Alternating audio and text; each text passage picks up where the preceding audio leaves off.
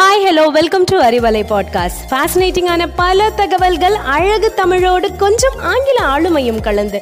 கற்க கேட்க here we go with 360 degree of fantabulous learning with Arivalai podcast brought to you by Bharathi educational institutions Reddipatti Namakkal வணக்கம் நான் கவிப்ரியா. சிந்தனைக்காக உங்களோடு சில நிமிடங்கள்.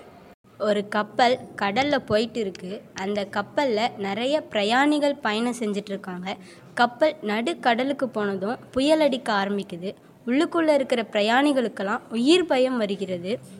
எல்லாரும் இறைவன்கிட்ட பிரார்த்தனை செய்கிறாங்க எப்படியாவது எங்களை காப்பாற்றிடு இறைவான்னு அந்த கப்பலில் ஒரு பெரிய கோடீஸ்வரர் பயணம் செய்கிறாரு இவங்கெல்லாம் பிரார்த்தனை செஞ்சுட்டு இருக்காங்க. அவர் சாதாரணமாக இருக்கார். சாதாரண புயல் அப்படின்னு சாதாரணமாக இருக்கார்.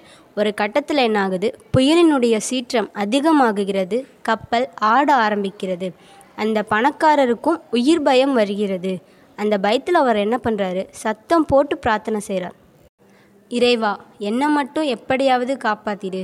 நான் மட்டும் பத்திரமா வீடு போய் சேர்ந்தேன்னு சொன்னால் நான் இப்பொழுது வாழ்ந்து கொண்டிருக்கக்கூடிய அந்த மாளிகையை விற்று அதில் எவ்வளவு பணம் வந்தாலும் சரி அந்த பணத்தை அப்படியே ஏழைகளுக்கு நான் தர்மமாக கொடுத்துருவேன்.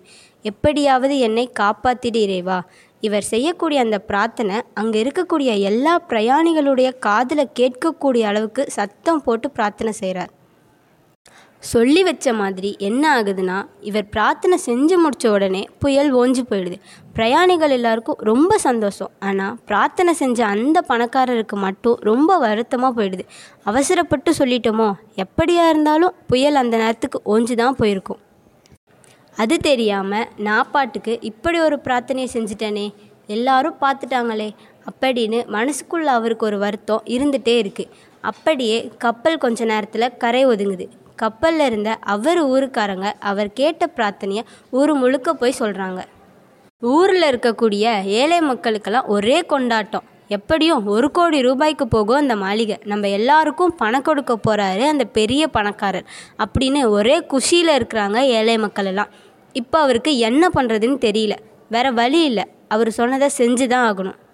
அப்போது ஒரு விளம்பரத்தை கொடுக்குறாரு. என்னோடய மாளிகையை நான் விற்க போகிறேன் என் மாளிகையோட விலை ஒரு ரூபாய். ஆனால் என்னோடய மாளிகையை மட்டும் நான் கொடுக்க மாட்டேன். என்னோடய பூனையும் சேர்த்து நான் விற்க போகின்றேன்.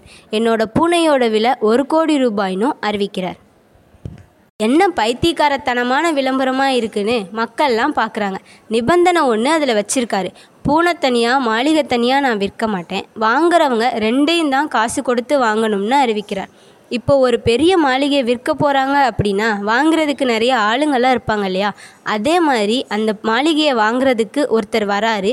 மாளிகைக்கு ஒரு ரூபாயும் அவர் வச்சிருந்த அந்த பூனைக்கு ஒரு கோடி ரூபாயும் கொடுத்துட்டு அவர் அங்கேருந்து பத்திரம்லாம் எழுதிட்டு போகிறாரு இப்போது ஏழை மக்கள்லாம் ஆவலோட அந்த மாளிகைக்கு வெளியே காத்துட்டு இருக்காங்க அந்த பணக்காரர் எப்படி பணத்தை பிரித்து கொடுக்க போகிறாருன்னு வெளியில் வந்த அவர் சாமர்த்தியமாக பேசுகிறாரு நான் பிரார்த்தனை செஞ்சபடி என்னுடைய மாளிகையை விற்ற காசை நான் தர்மம் செய்ய போகிறேன் ஒரே கொண்டாட்டம் அந்த ஏழை மக்களுக்கெல்லாம். ரொம்ப ரொம்ப சந்தோஷமாக இருக்கிறாங்க.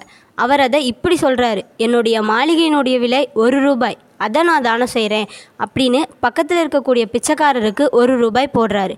என்னுடைய பூனையோட விலை தான் ஒரு கோடி ரூபாய் அப்படின்னு அந்த ஒரு கோடி ரூபாய் பணத்தை எடுத்துட்டு அவர் அங்கேருந்து போயிடுறாரு. எதற்காக இதை நான் சொல்கிறேன்னு சொன்னால் இது வேடிக்கையாக இருந்தாலும் கூட இதில் சீரியஸான ஒரு உண்மை இருக்குது என்னதான் அவர் பெரிய பணக்காரராக இருந்தாலும் கூட அவர் மனசு ரொம்ப ஏழையாகத்தான் இருக்குது. அதனால தான் பிரார்த்தனை செஞ்ச பின்னாடி கடவுளையே அவர் ஏமாற்ற தயாராகிட்டார். பணம் வச்சிருக்கவங்களாம் பணக்காரங்க கிடையாதுங்க.